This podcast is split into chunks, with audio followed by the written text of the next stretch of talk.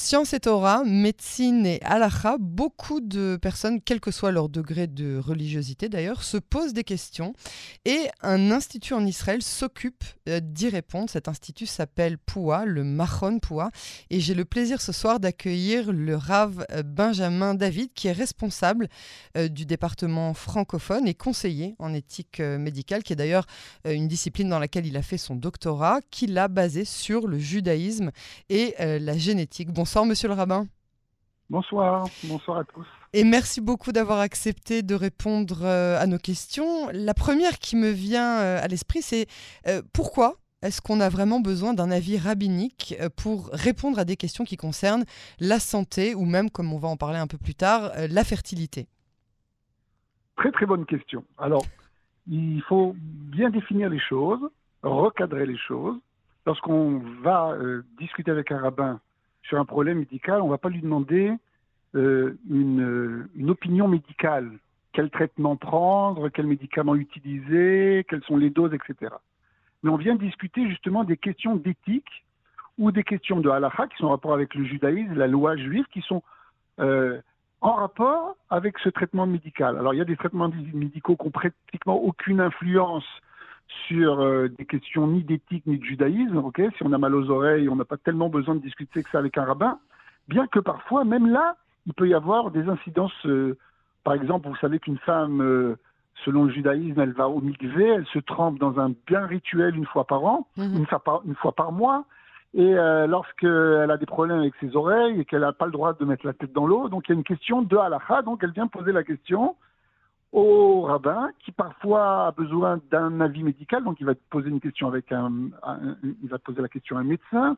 Ils vont essayer ensemble de retrouver une, une solution à ce problème. Donc, euh, nous ici à l'Institut Poua, on chapeaute, je dirais, tous les problèmes qui sont en rapport avec la gynécologie d'une manière générale, la fécondité, la contraception, l'accouchement, l'allaitement, des problèmes de génétique, tout ce qui est en rapport avec aussi avec les relations intimes dans le couple, etc. Donc ça, c'est les, sujets principaux de l'Institut Poix. Et sur ces sujets-là, il y a énormément, énormément de questions d'éthique, d'une manière générale, qui sont même d'une manière, euh, je dirais, universelle.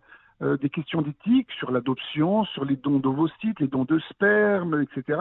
Et puis il y a aussi des questions qui sont en rapport avec le judaïsme. Et donc là, on est euh, on est une équipe de 12 rabbins spécialisés dans ces sujets-là et on répond en hébreu, en français, en anglais, en espagnol à des gens qui nous appellent du monde entier. Alors, euh, justement, en parcourant euh, votre site, qui est euh, d'ailleurs très complet, et il est disponible, comme vous l'avez dit, en français, en anglais et en hébreu, et, je le recommande vivement, j'ai vu que votre institut a une opinion très arrêtée sur la vaccination contre le Covid-19. Est-ce que vous pouvez tout d'abord nous la donner et nous parler aussi et surtout de la vaccination des femmes enceintes? Alors, lorsque le Covid-19 s'est développé et nous a frappé, pas tout simplement nous, mais le monde entier, alors d'abord, il y a eu des questions qui étaient spécifiques à des questions qui sont en rapport avec le judaïsme. On a parlé du mikvé, du bain rituel dont les femmes euh, vont se tremper. Euh, il y a eu énormément de questions euh, face à, ce problème-là. Est-ce que c'est dangereux? Est-ce qu'on peut se tremper dans un bain? Où il y a une femme qui s'était déjà trempée avant Peut-être qu'elle était malade. Est-ce que est-ce que la maladie, est-ce que le Covid passe dans, dans l'eau, etc., etc. Donc, on a été obligé de gérer ça. Et puis, on a aussi toute une question par rapport à une question d'éthique d'une manière générale. Est-ce qu'on a le droit de se mettre en danger? Est-ce qu'on a le droit de prendre un médicament qui peut-être, on ne sait pas parce qu'il est nouveau, peut-être peut provoquer des, dommages, mais d'un autre côté, on a un risque d'être contaminé par une maladie qui, on sait, euh, fait aussi une certaine mortalité.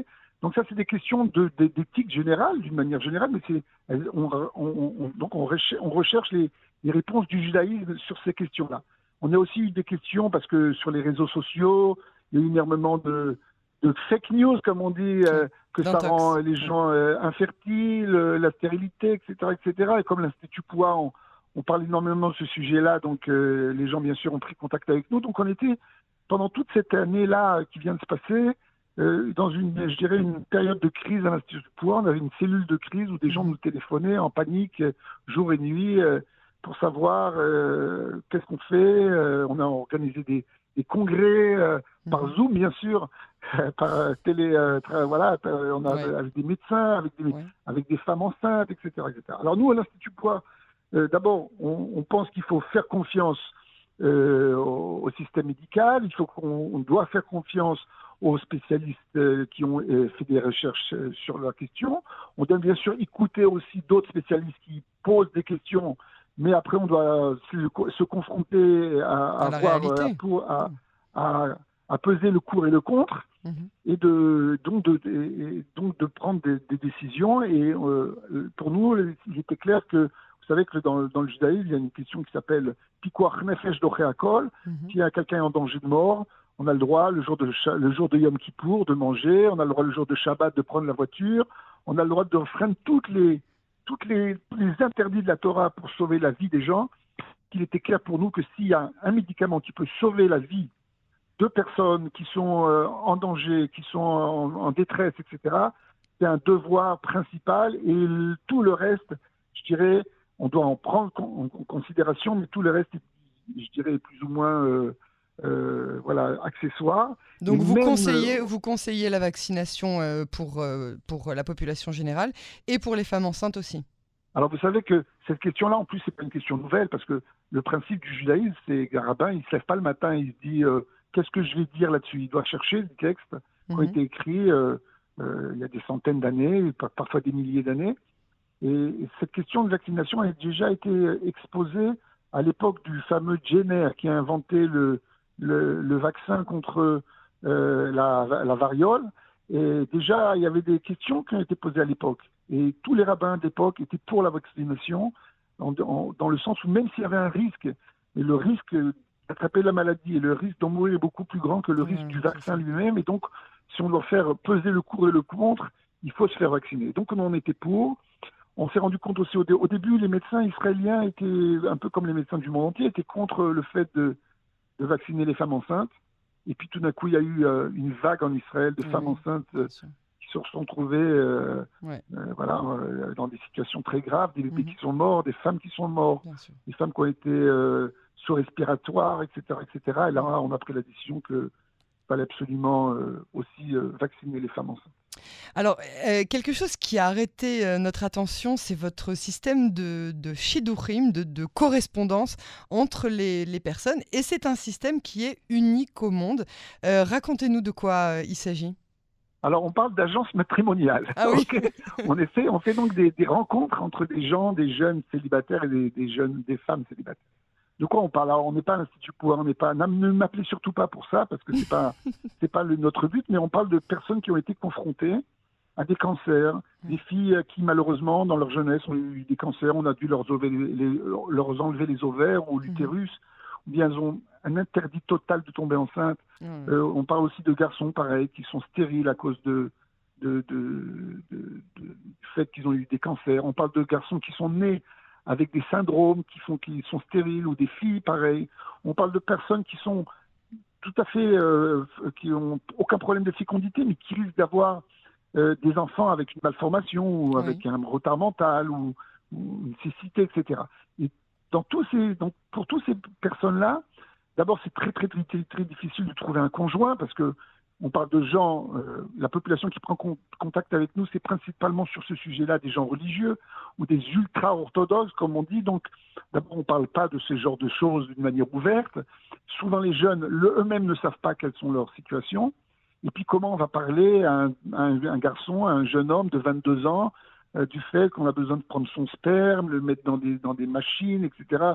C'est impensable dans un monde religieux et dans un monde ultra-orthodoxe de parler de ce genre de choses. Et puis aussi, euh, il y a des solutions qui sont euh, controversées dans la halakha, dans le judaïsme. Est-ce qu'on a le droit d'utiliser un, don de sperme, un don d'ovocytes, une mère porteuse euh, Toutes ces questions-là sont des questions qui sont bien sûr des questions d'éthique, mais qui ont aussi, il faut une réponse juive, de l'éthique juive à ces questions. Et là, donc vous avez une base de données entre les personnes qui pourraient coller les unes avec les autres et, et, vous faites des, des, mariages. Des fois, des fois, le problème de quelqu'un devient la solution, de l'autre. par exemple, une fille, pour avoir un enfant, doit absolument passer par une fécondation in vitro parce que, par exemple, elle, doit avoir un, elle risque d'avoir un enfant sourd, par exemple.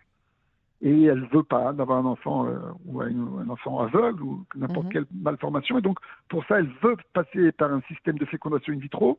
Et elle a uniquement 20 ans, 21 ans, 22 ans. Il n'y a aucun garçon euh, dans un monde orthodoxe ou ultra-orthodoxe qui sera d'accord euh, de, de, passer par là, s'il n'en a pas besoin. Et il y a des garçons, comme je vous ai dit, par exemple, qui ont congé des paillettes de sperme avant un traitement de, de, de chimiothérapie, de radiothérapie. Et pour avoir des enfants, il a absolument besoin d'une femme qui soit d'accord de faire une fécondation in vitro. Donc le problème de l'un devient la, solution de l'autre, etc. Bien sûr, ça suffit pas pour pouvoir créer, créer, un couple. Il va falloir vérifier qu'ils sont, qu'ils s'entendent bien, qu'ils sont du même milieu, qu'ils ont les mêmes, les mêmes, les mêmes aspirations, les mêmes rêves, etc., etc. Mais de temps en temps, ça prend du temps, ça prend, il faut, comme on dit chez nous, l'aide de Dieu, d'ici à Tadishmaya, on arrive à, parfois à concrétiser des mariages de personnes qui étaient tout à fait, euh, je dirais, euh, euh, dans, un cas compliqué. Ils pensaient qu'ils n'auraient aucune chance de se marier. Mmh. Alors enfin, je voudrais vous entendre sur l'une des activités les plus importantes de votre institut et, c'est revenu en, filigrane pendant tout, cet entretien, c'est l'accompagnement justement de ces personnes qui ont des problèmes de fertilité. Et il y en a beaucoup plus que ce qu'on ne croit. Oui, alors il y a, énormément de gens, il y a à peu près entre 5 et 10% des, couples qui, à la fin, euh, euh, ont recours à des, traitements de fécondité. Alors, des fois, c'est pour leur premier enfant, et des fois, c'est pour le deuxième ou le troisième.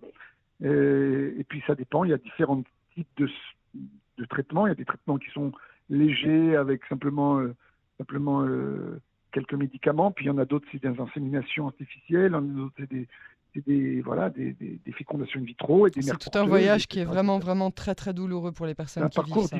C'est un parcours difficile. Alors d'abord, il y a déjà, euh, au côté, du point de vue psychologique, c'est difficile. Les gens n'ont pas, encore une fois, surtout quand on parle de personnes qui sont religieuses, mais pas uniquement religieuses aussi. Les gens ont honte d'en parler, ont honte de dire euh, quel est leur problème à leurs amis, etc.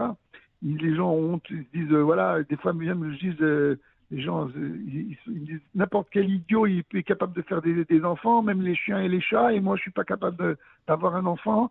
Euh, il se, ça, ça, démoralise la personne, il perd son, sa confiance. Il faut que le couple soit très uni et très solidaire, parce que des fois c'est le problème il est chez le mari et la femme, elle doit se faire toutes ses piqûres et toutes ses, mmh. injections, et, etc. Alors il faut qu'elle soit d'accord de le faire, il faut qu'elle soit comprenne que voilà que donc on a tout un côté psychologique et on a l'Institut Poids des femmes qui sont des psychologues euh, diplômés quoi, qui euh, ont une, une, formation spéciale à l'Institut Poids qui sont à l'écoute justement des femmes et des couples qui, qui ont besoin de, passer par ces traitements-là pour, pour, chez qui pour eux c'est difficile. On a une, équipe de 12 rabbins qui justement euh, donnent des conseils et, des, aiguilles les gens, leur explique et le côté ilchatique, et le côté de la et le côté euh, aussi technique, où est-ce qu'on va, qui est le médecin, qui sont les spécialistes, parce que lorsqu'on va sur euh, voir un gynécologue sur sa plaque à l'entrée du, cabinet, il y a écrit gynécologue obstétrique, euh, spécialité de fécondité, contraception, ultrason, machin. Bon, mais c'est vrai qu'il a fait tout ça dans sa formation, mais à la fin, il y a des, il y a des médecins qui sont spécialisés dans la fécondité. Il y en a d'autres qui seront dans la fécondité masculine. Il y en a qui seront dans la euh, dans l'échographie. Il y en a qui dans l'échographie du cerveau du bébé. Donc, ce qu'on fait à l'Institut Poids, c'est qu'on, d'une certaine manière, on fait un tracé de toutes les spécialités des différents médecins. Quand quelqu'un nous téléphone, nous disent voilà, je suis à tel coup patroline, puisqu'on est en parlant d'Israël, mais c'est pas uniquement des gens d'Israël qui nous parlent, c'est aussi des gens de France, de, Belgique, de, de Canada, etc. Qui est le spécialiste dans mon problème? Pour, pas que je perde de temps, que je perde d'argent, que je perde d'espoir, je suis tombé sur un médecin qui est très sympathique, mais en fait, ce n'est pas sa spécialité. Donc ça aussi, à l'Institut Poids, on fait cela. Euh, on essaie de diriger les gens vers les spécialistes pour que justement ils perdent le moins de temps possible et d'espoir surtout parce que chaque mois qui passe pour une femme et aussi pour un homme, c'est un moment qui est très difficile. Et en plus, quand on parle de couples qui parfois sont mariés assez tard, euh, où la femme a déjà euh, 39 ans, 40 ans, chaque mois est, critique dans ces cas-là. Donc là, on est là pour les, aiguiller, leur répondre à leurs questions. On a aussi un système de surveillance rabbinique dans les rabbiniques, dans les laboratoires, c'est un truc un peu spécial, aussi unique à l'Institut Pouvoir. On a des femmes présentes dans les laboratoires qui vérifient bien que c'est le sperme de monsieur qui rentre dans l'ovule de madame, c'est bien l'embryon du tel couple qui rentre dans l'utérus de madame, etc. On a une traçabilité des gamètes dans les laboratoires.